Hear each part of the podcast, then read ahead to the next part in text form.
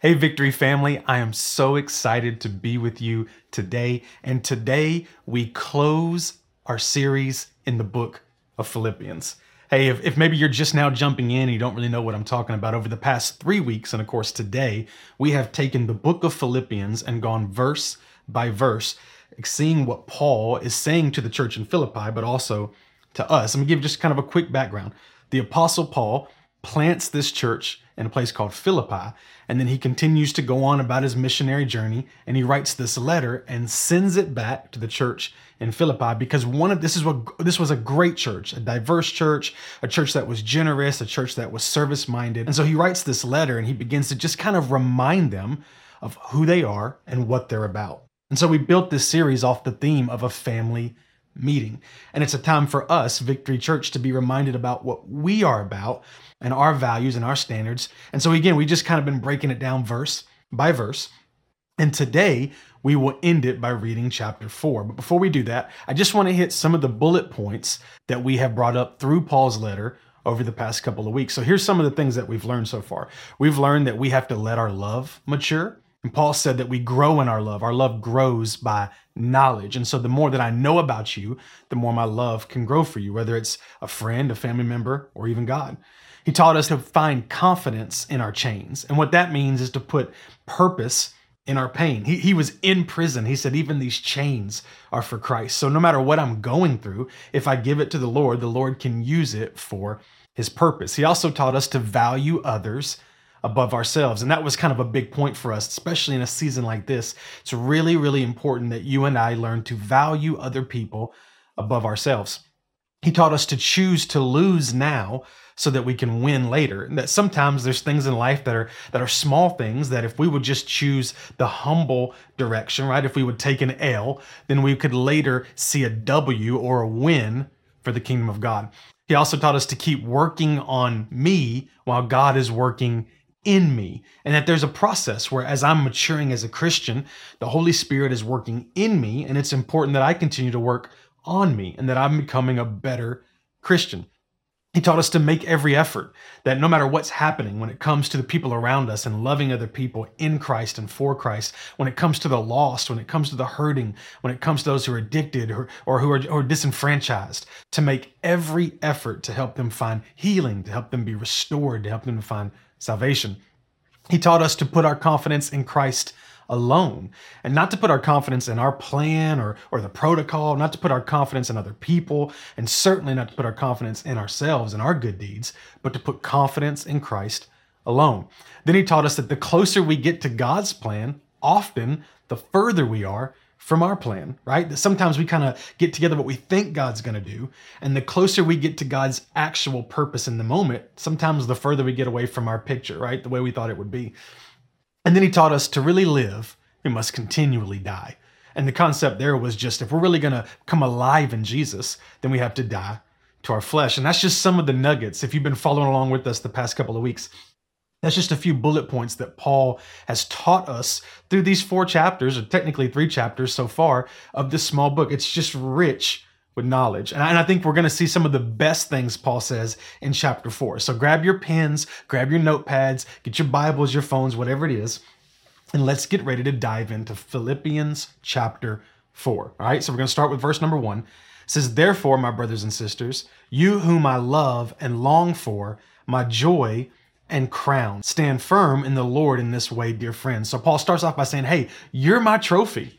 He starts off saying, You're, you're my pride and joy, right? I, I love you, church, is the way he starts off. And then he says, I plead with Euodia and I plead with Syntyche to be of the same mind in the Lord. So there's a couple of people in that church that are starting to kind of have some disagreements and battles. I don't know why they can't be named, you know, Tom and Jerry, but they're in the church and they're starting to kind of fight and, and, and have some, some quarrels.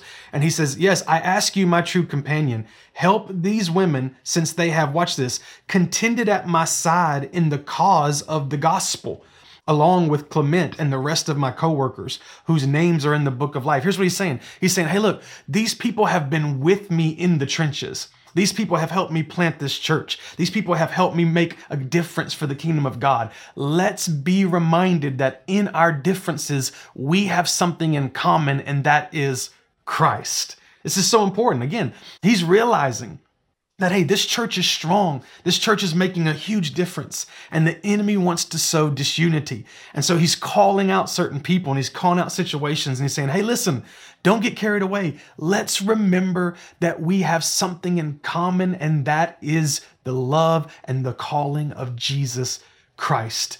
And let's remember that we're doing this together and let's be about the kingdom of God. And then he goes on, I feel like in our Bibles, it says our final exhortations. And I, I like to say he's going to give us four things, four final thoughts that you and I, and I really want to encourage you, if you haven't taken notes up to this point, please take notes on this. Write this in your Bible, write it in your iPhones, write it on a notepad and put it in the refrigerator because the four things that Paul's about to show us, I think if we can really apply these to our lives, set us up to be very mature in Christ. All right, so you ready? You got your pens, you got your phones, you ready to type up? Here we go. Four things. Number one is this pray about everything. Paul says, pray about everything. Watch this. Picking up at Philippians 4, verse 4. Rejoice in the Lord always. I will say it again rejoice. Let your gentleness be evident to all. The Lord is near. Watch what he says in verse 6. Do not be anxious about anything, but in every situation. So do not be anxious about anything, but in everything, by prayer and petition with thanksgiving, present, present your requests to God. And the peace of God, which transcends all understanding, will guard your hearts and your minds in Christ Jesus. The first thing that Paul is telling us is this pray about everything. When you're anxious, when you're fearful, when you're worried, pray about it. I think this is so important. Paul is basically saying this there is nothing in your life, nothing that God does not have an interest in. Everything.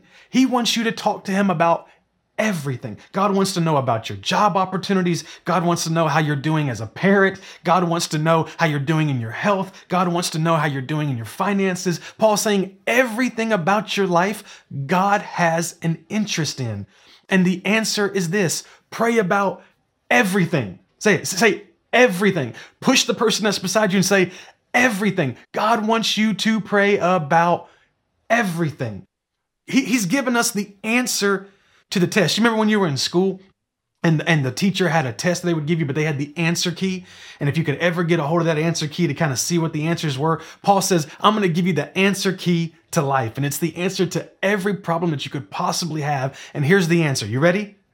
Prayer it starts with prayer. Now that now he's going to continue to show us some things to build on top of it, but it starts with prayer. Now, now I want to again, if you've been coming to Victory for a while, if you've been a part of our church for a while, you've heard me talk about this many, many times.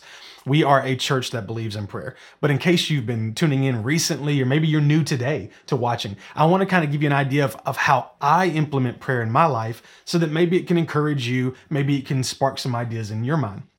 I realized years ago that especially with what I do for a living in the in the idea of pastoring, that if I didn't learn a steady prayer life with the Lord, that my anxiety and my worry and my depression and my fear and all the uncertainties that I face on a daily basis would overcome me. And I remember putting in a plan.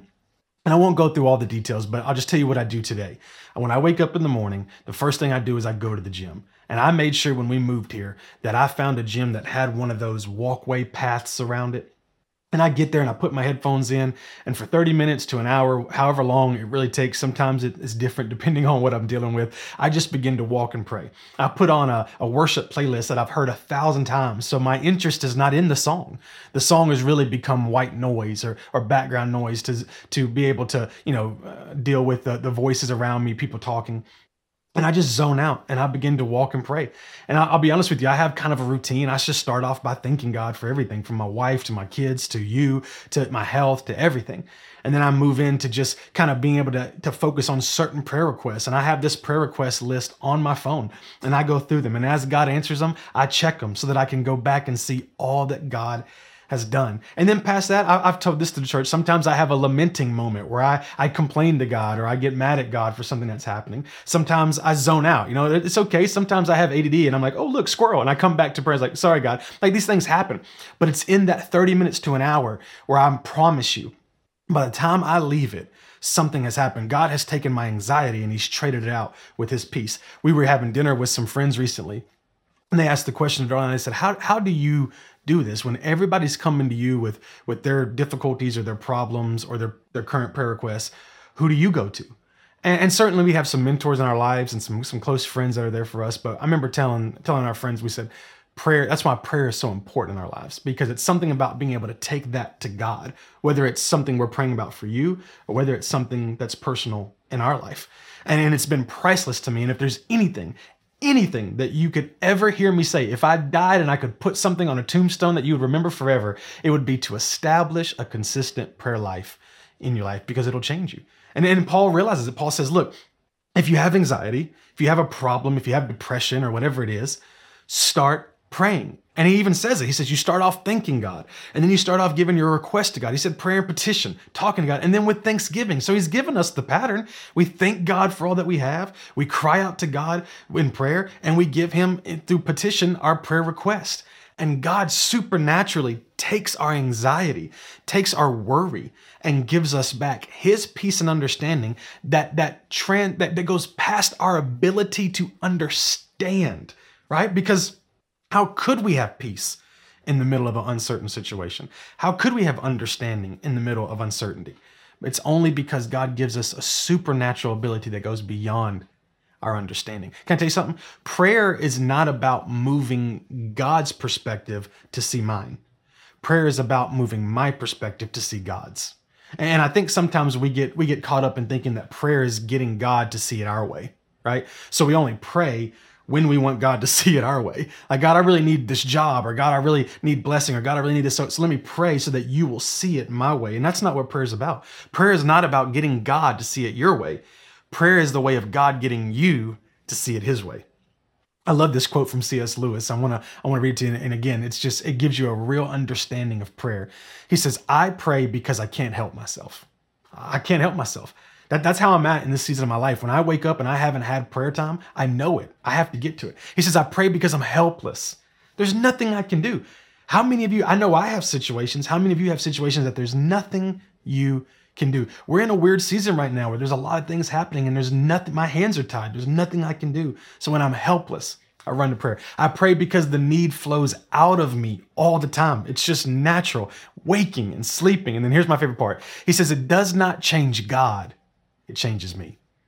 And that's what Paul's saying. Paul's saying right off the bat, the very first foundation, I've written this letter and I've said a lot of things that are powerful to you, but above all things, the number one thing is pray about everything because it doesn't change God, it changes me. So, number one, pray about everything. The second thing that Paul tells us is to think on these things. So, number one, pray about everything. Number two, think on these things. So let's pick up Philippians chapter 4, and we're going to read verses 8 through 9. Finally, brothers and sisters, whatever is true, whatever is noble, whatever is right, whatever is pure, whatever is lovely, whatever is admirable, if anything is excellent or praiseworthy, think about such things. Think about these things. Whatever you have learned or received or heard from me or seen in me, put it into practice, and the God of peace will be with you. So Paul is saying this. Look, Paul's saying, don't think like you think, think like God thinks, right? Whatever, whatever is, whatever is noble, whatever is right, whatever is pure, these are all attributes of God. So he's saying, don't, don't be tempted to think like we think. And, and I get it. And I, I, fall I fall prey to it all the time. That there's there's moments where I want to think like Troy thinks. I want to think like flesh thinks. I want to think like sin thinks. And Paul's saying, don't do that. Think on these things think like God thinks. There was this movie that came out a while back, and they, they kind of did a, a, new version of it. Uh, the, the first one had Mel Gibson, and, and it had to do where he could hear the thoughts of a woman. I think it was like what women want. And then, the, then they came out with a newer version with uh, Taraji P. Henson, P. Henson, and it was think like a man or, or, or what, what a man wants. And so it was kind of the reverse version, but both movies had the idea that that Mel Gibson or Miss Henson, whatever whoever the star was, could hear the voices of the opposite sex. And so they already knew how to operate based off the voices that they could hear. And when I thought like this, when I, when I, when I heard this, think on such things, I had this like illustration in my mind of what if the word of God was just constantly on a wheel in our mind, right? And we're not being able to hear the voices of every male in the world, or we're not able to hear the voices of every female in the world, although that would change the way you operate, right? If you could hear how your wife thinks or how your husband thinks or how your daughter or your son thinks or your boyfriend or your girlfriend or your mom or your dad, whatever, if you could hear those thoughts, it would change the way you act, wouldn't it? Because you can't think one thing and experience a different thing. And so Paul's saying if you're going to think on something, think like God thinks.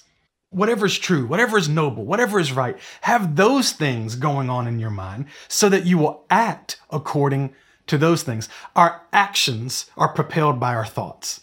And so Paul's saying, don't think like you. Can, can I just set you free for a moment? Do not think like you. Think like God.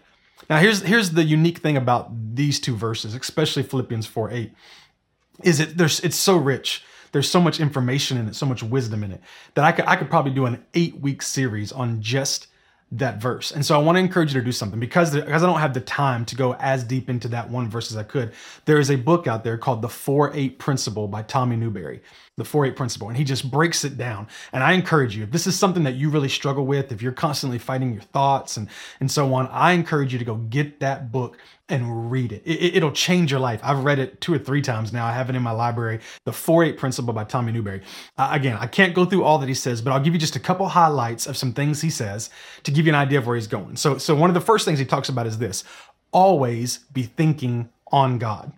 And that's, that's kind of what he's talking about. Your intake. Always be thinking on God. If you're going to think on something, think on his scripture. If you're going to think on something, think on his blessings. If you're going to think about something, think about how good he is. If, if it's kind of the concept of if you were going to go to a buffet, which I get it, they're all closed right now, but if you were going to go to a buffet and you're to choose what you put on the plate, right? You're to be like, "Oh man, I want I want a lot of that or I don't want any of that." Or and that's what he's saying. He's saying when you get ready to fill your mind with something, Make sure that the plate is filled with thoughts about God. Make sure that the plate is filled with positive, noble, right, praiseworthy thoughts. That's what he's talking about. Be thinking on God. The next thing he says is this is he says starve negative thoughts.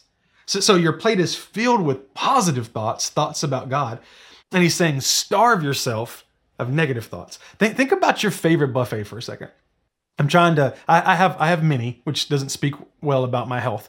But every buffet that I love, there's certain items that I will not touch. They don't look right. You're not really sure what they're made of. There was a the Chinese buffet I used to go to in Memphis all the time, and they had this stick with chicken on it, and the chicken was red. And I used to never get that because I'm chicken's not red. I've never seen red chicken. And so there's just certain things that you just like, I'm not touching that. And this is what Tommy Newberry's saying. And this is what Paul's saying, is there's certain thoughts that you just should never touch. Especially right now I, with coronavirus and all, there's there's so many opinions out there and thoughts out there that are negative. And Paul's saying, starve yourself of those. Fill yourself up with God thoughts. Starve yourself of negative thoughts. So, so, so again, you see it in what Paul's saying in Philippians 4:8, and you get it, you get where Tommy Newberry has developed it into point one and point two. So you, you always think on God. You starve yourself of negative thoughts. And then he says, develop new habits that protect you. And what he means is put in a, a system, a practice, a protocol that keeps this system that you've developed of thinking on God and starving thoughts that are not of God. Put in some guardrails that keep that system in your life. What are some practical things? Number one, read your Bible more, right? How, how could we ever think on God if we're not reading about God? Starve how do i starve negative thoughts? Be careful of what you watch. Be careful of what you listen to. Listen to podcasts and when you do listen to godly podcasts and not gossip podcasts. You know these are just practical ways of things that you can put in your life that again make you think on god and starve negative thoughts. That's what paul's saying. Think about such things. And then let's look again at philippians 4 9 he says, Whatever you have learned or received or heard from me or seen in me. So Paul's telling them, Whatever you've seen me do or heard me do, put these, watch this, into practice. So now he's moved from thinking it to living it. So it's not just think it, live it. Because again, like I said, you can't think one thing and experience another. Whatever you think is what you'll do. And so he says, start thinking about these things and then put them into practice.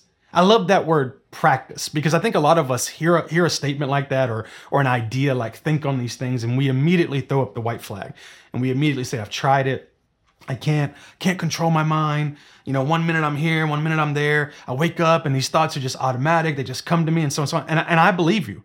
And I've experienced it too. But Paul's very specific in the word practice. And I want to give you an illustration to what I mean. There's not many four year old children who can swim. But when Casey Ray was born, we noticed that she, she, that little like piece of you that has that gives you natural fear of things, she doesn't have. And so if she walks up and sees a, a crab on the beach, she just tries to grab it. If she sees a snake in the garden, she just tries to reach out for it. When she sees a pool, she just goes to jump in. Like she doesn't have that natural fear that makes her hesitant. And me and Darla picked up on that pretty early. And so we realized what we can't do is we can't constantly be worried about her when we're around a pool. Her, her big sister loves to swim. We love to swim. And so what we decided to do is we took her, and I'm sure there's you guys have heard of this, and there's certainly better words for it, but a, a, a program where, where she's taught as an infant to swim and it was tough to watch. I mean, it, it, was an experience, but it was a lot of practice. And we would, my, my wife would take her week after week after week, and I think it was a couple of months long. And they took my four year old daughter, she may have been three at that time, honestly. And they walked her through how to swim, and she experienced it, and she practiced, she practiced, she practiced. Some of you are like Allen Iverson, you're like, practice? It's an inside joke. If you don't, if you don't watch basketball, you don't know that. She would practice and practice and practice. And she got good at it to where now, when people see her swim, they're amazed by it. They're like, "Oh wow, look at her! Look at her swim!" And it's it's it's something happening in the human mind that goes that that shouldn't be possible, but it is possible. How is it possible? By practice. If you've ever thought to yourself, "It's not possible for me to tame this thing," this thing has a mind of its own. It just it just goes here, goes there. It's not possible. Paul says it is possible, but it's going to take practice. So number 1, pray about everything. And number two, think about these things. The third thing that Paul says is be content with anything, right? So, so number one, pray about everything. Number two, think about these things. And then number three, be content with anything. So let's pick up Philippians chapter 4, verse 10. I rejoiced greatly in the Lord that at last you renewed your concern for me. Indeed, you were concerned, but you had no opportunity to show it. I'm not saying this because I'm in need, for I have learned to be content whatever the circumstances. So powerful. He goes on to say, I know what it is to be in need, and I know what it is to have plenty. So Paul says, I'm content either way. I, I know how to be content with a lot, and I know how to be content with a little. I've learned the secret of being content in any and every situation, whether well fed or hungry, whether living in plenty or in want. I can do all this through him who gives me strength. Here's what Paul's saying Paul's saying that you and I have to find the way, the ability to be content with where God has us right now. It was funny, I was hanging out with my kids the other day and they were trying to watch a show on Disney Plus or Netflix, whatever it was. And it, it had a moment, the internet was a little, little spotty and it started to load and they just lost it, right? They're like, oh, it's taking forever. And I think it took like, you know, 3.5 seconds. And so I'm watching this and I sit down, I said, Hey, let me just take a moment because they were watching a movie. I said, let, let me explain to you, you know, years ago what I would have had to do to watch a movie. Because because you had to get my phone, open up an app, pick from a hundred, you know, variety of shows, and then within seconds your show was playing. And you are discontent right now. So so let me explain to you what I had to do.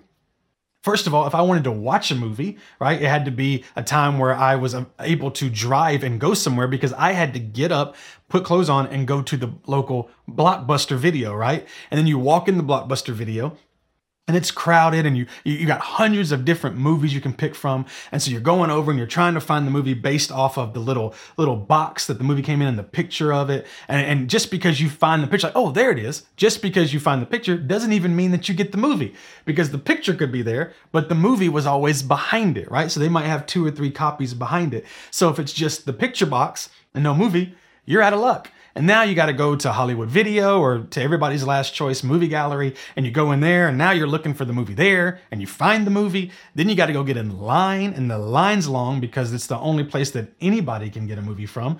And you're standing in line, you're being tempted by goobers and popcorn. And then you get up to the counter and you're expecting to pay $3.99, you know, and they say it's $37 because you have late fees from the last movie you rented. And by the time you shell out $37 and get back in your car and drive all the way back to your house and you get home, it's been an hour and now you don't even want to watch the movie. And so you lay the movie on the counter and you forget about the movie. And before you know it, you have more late fees.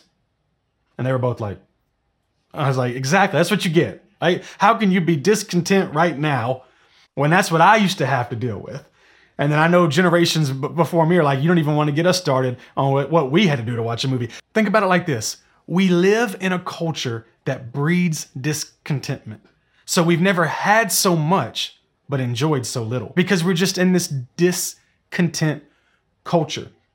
And so I really started thinking this through and going, all right, what does it mean to be content? I know Webster has a definition, but for us, for Christians, for what Paul's talking about, what does it mean to be content? And I came up with this like Victory Church definition. You ready? Content is being in the present with a godly perspective.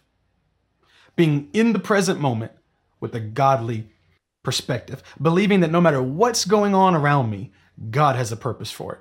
Being content with the job I have, being content with the money I have, being content with the influence I have, being content with where I am right now in this season and trying to see God's purpose for it. Being content. Now, I don't know if you noticed, Paul's talking about being content, and then he says in verse 13, did you see that? I can do all things through Christ who strengthens me. Now, that's one of those most famous verses that Paul says. You see it on gym walls all the time. The guy who's about to bench press 500 pounds is like, I can do all things through Christ who strengthens me. And he lifts it up and throws it off, and everybody's like, Yeah, that's what Paul meant. That's not what Paul meant. When Paul said that, he was talking about being content. Check this out. Paul says, Hey, if I'm going to be content in this season, if I'm to believe that God has a purpose for right now, if I'm to have godly perspective in this present moment, I need the strength of God to help me do it. Do you see that? I, we live in this culture, I, I like to call it the cancel culture, where the moment we become discontent, we change. Right? The, if, if we're uncomfortable, we just do something else. If all of a sudden we become discontent in our marriage, we just find a different one. If we become discontent with our job, we just find a different one. If we become discontent with our church, we just find a different one. And that's just the kind of the attitude that we've been taught, the pattern we've been taught that if we become discontent, we should just go find something else that gives us comfort for a moment until eventually, guess what? We're discontent again. And Paul says, don't do that. Paul says, pray and seek the Spirit of God that the strength of God would come and give you the ability to be content in this season. It's not going to always be like that. You're not always going to, to be at that job or be at that position or have that money or fight about that. There's a process where God can deliver you and promote you. I get that. But in this season, ask for this perspective of God so that you can see what God's doing in this season and don't just throw it away. Don't just change, but say, God, what's the purpose of this? Give me your strength so I can be content.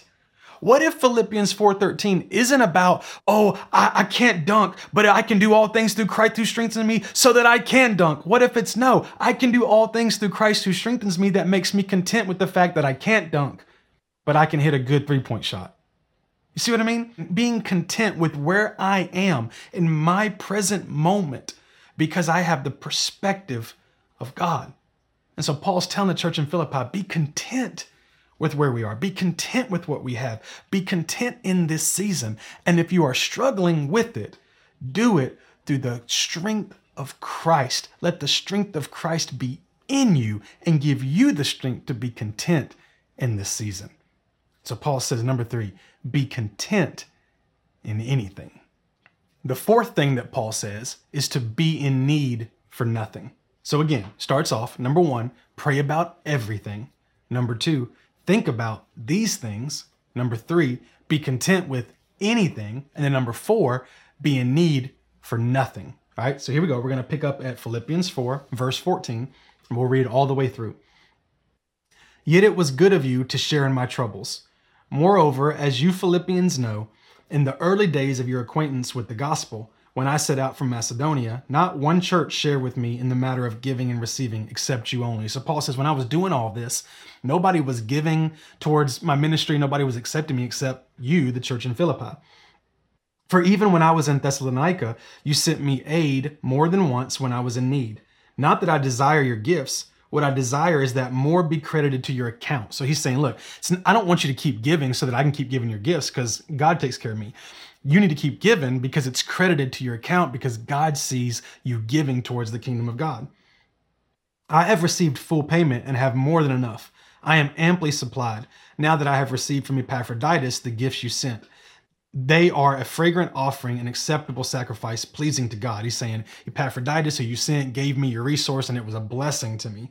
And my God will meet, watch this, and my God will meet all of your needs according to the riches of his glory in Christ Jesus. So now that you've met my needs, God will turn around and meet your needs. We've always said this in Victory. We talk about being a generous church and that we give away 20% of our income to, to different missionaries and different community events because we believe that as long as we're giving to the kingdom of God, that God will take care of our needs. And we have testimonies galore of people in our church who, whether it was Purpose Prevails or tithing and offering or whatever, that they can say, I gave to God and God's taking care of me. I'm passionate about it he finishes in verse 20 to our god and father be glory forever and ever. Amen. And then he has a final greetings. Greet all god's people in christ jesus.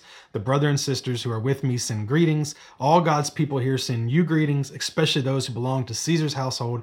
The grace of the lord jesus christ be with your spirit. Amen. And paul finishes his letter and the last part he wants them to understand is that be in need for nothing now, now check this out. Paul's writing this letter knowing, first of all, that they're a generous church, they're a service minded church, they're a diverse church, that they're doing the work of the Lord, that they're always looking for ways to give and always looking for ways to serve. And Paul knows that about them. But Paul doesn't know how much longer he'll be alive. Paul may not make it out of jail in this particular situation. In his mind, he doesn't know how long he could live. So, in his mind, he could be writing to them for the very last time. And what he's telling them is this keep giving to the kingdom of God because as long as you're giving to the kingdom of God with your money, with your with your service, with your prayers, as long as you are serving the body of God, then God will meet your need. You know, probably about well, I guess over the past 15 years or so, Darla and I have been blessed to be able to go on multiple missions trips. But our very first missions trip was to Jamaica. And it was by far, I guess, what you would say one of the toughest trips that we took just because of how how poverty stricken the area of Jamaica that we were in was. The particular place that we stayed in didn't have any air conditioner. Um, it, it, was by an ocean, but the ocean had crabs that would come out of it that were literally the size of this table I'm sitting beside it. They, put it this way: they could be touching the ground, and their claw could be touching the seat of a bench. That's how big they were, right? It was it was insane how big they were. Uh, again, no power. It was hot. You know, animals and insects everywhere. You know, the, the food was not obviously what we would get at a restaurant, but even that was considered a, a high quality area. And, and what we were there for is we would do tent revivals and we would preach at night. We would go to school during the day and minister to the kids. And then we would have these outreaches where we provide food and we provide, you know, medical care and uh, eye test and all kinds of different things. And it was an incredible experience. It's, it's one of the reasons why I believe that one of the values of our church should be to do missions trips because our kids and, and we we personally should always see what's happening in different countries and so on. But but one of the things that really blew my mind while I was there was how content the people of Jamaica were. You know, I mean, I remember talking to people and and they would they had four concrete walls with holes in the concrete to to be a window. And some of them didn't have a roof at all or some of them had a piece of tin that was over the roof. All of them had dirt bed floors there were no fans. There were no tvs there were no iphone chargers by the side of the you know, side of the bed. But they were so content that they, they loved the lord. When we would do these tent revivals people would walk for miles to come and just hear the word of god preached. When we would hang out with the kids i've told this story to our church before. When we would show up to the school to do to do ministry the school was locked, the gates were locked, and the teachers were running late, and the kids were standing at the gate waiting for the school to open. Is that not the craziest thing you've ever heard? If you did that in America today, the kids would be out, right? They just deuces, I'm gone. But these kids were so hungry for knowledge that they sat there hour, two hours and waited for the teachers to get there when they were ready. We were driving down a road one time and one guy kept coming out of his house and putting objects in the road because it was a dirt road. And if he didn't put objects in the road, people would fly down the road and it would cause the dirt and dust to go in the air and into his house because he didn't have doors and he didn't have windows. And again, it was such a, it was such a mind-blowing experience for me because on one hand, these people had nothing. They had nothing, especially when you compare it to what we have. When I, you know, again, I was only a few days removed from my normal life of sleeping in a bed with air conditioner and TV and running water and you know, water coming out of the fridge and ice and all these different things. And now I'm in these th- this culture, and they have none of that. But they were either as content as I was, or even more content than I was. And I remember I had this thought for a second, and I felt the Holy Spirit tell me this. He said, I know you're content with God. I know you're in a place where you are not in need in your home, in America. But could you be in that place mentally here? Could I be content in Jamaica? Could, could I be at a place where I'm not in need if all I had was four walls and holes cut out for windows. It was such a such a mind-boggling experience for me and it was a spiritual experience for me and, and I'll never forget it. And every missions trip that I have the opportunity to go on, I would jump at the opportunity because I wanted that perspective. And, and ever since then, I've always kind of wrestled with the idea of how can I ever get to a place where I am in need of nothing? Because when we hear that, I think a lot of us go, I disagree. I, I, don't think I could ever get to that place. Or we think that the answer is to get all that we need. Because if we get all that we need, then we'll be in need of nothing. Or to get to a place where where having things are, are a bad thing. And we begin to, we want to get to a place where we neglect having things so that we will be in need for nothing. And I don't think Paul is saying any of that. I think what Paul is saying is you have to rewind to Philippians chapter 4 in the beginning and walk through what he said. And he says, Listen, church in Philippi, I need you to get to a place where you are in need of nothing. But in order to do that, it starts with praying about everything. Until you start praying about everything, you can never get into a place where you are in need of nothing. And once you're praying, watch this, once you're praying and you're praying about everything, now start thinking about these things. So now we're praying and we're studying the Word of God, right? Because the only way we can think on those things is if we're finding it in God's Word. So we're praying about everything and we are thinking about the things of God. And then along with that, you become content with anything. Be content with where God has you. Are you following with me? If we're praying about everything, and if we're thinking about the things of God, and if we are seeing God's perspective in the present that we're in, that right there transforms the way we think. It transforms our perspective where we can really be in a place where we are in need of nothing. You know, the other night, obviously, the past few months have been very, very different for my family and I, and of course, for your families. And one of the things that we made sure, Darla and I made sure to do during this time is, is we got a couple of things for our back porch, and we really fixed our back porch as a place where we could spend time with our girls. And we had dinner at our outside little table on our back porch, and then we had this swing that some friends in our church bought for us and it was we put the kids to bed and we came back out and we're on the swing and we're just swinging and our back porch probably isn't 20 feet by 20 feet i don't, I don't know how big it is a little concrete slab we live in a townhouse and we're just in that swing and we're just swinging and just for a moment it felt good outside and i just remember for a moment that i was so content and, and i was in need for nothing and believe me, I would have loved to have a pool in the backyard and I'd, I'd love to have more money. I'd love to be traveling. I'd love to be doing this or that. But for that moment, I was in need for nothing. And I, and I think that's the spirit that Paul wants us to get to. Be in such a confident place with Christ where I'm where I talk to him about everything, where I'm constantly thinking the way he thinks, and where I am not only proud and and excited and and ex, and have expectation for where I am, but I am content with where I am. And if I can do those things, then I can sit back and be in need for nothing. What a timely word to us from Paul. I just pray you wrote those four things down. I pray you'd begin to pray over them. We have our prayer and reading plan that'll go out this week that reiterates those things. Make those four things staple in your personal life and in your family life. And I'm telling you, it'll transform your spiritual walk. You'll find yourself at a level of maturity you've never been at because you pray about everything. You think about these things. You're content with anything, and you're in need for nothing. Father, we thank you right now for your word. We thank you for these words of Paul and what they've meant to us over the past couple of weeks, and that everything he spoke to the church in Philippi is exactly what we needed to hear today. And I know we're surrounded with a lot of information, and some people are experiencing hate, some people are experiencing fear, some people don't know what to experience. And if there's anything that we can do, we can always run back to your word. We can always run back to exactly what Paul's saying. We can start to pray. Every person that's listening to me right now, I just pray they'd hear your word say, start to pray. Start to pray about everything. Then start reading your word and think about the scriptures. Think about what God's saying. Find yourself content in this season and ask God to give you his perspective in this present. And then sit back and enjoy the peace of God and say, I am in need of nothing. Father, we thank you for your word. We love you. It's in Jesus' name we pray. Amen.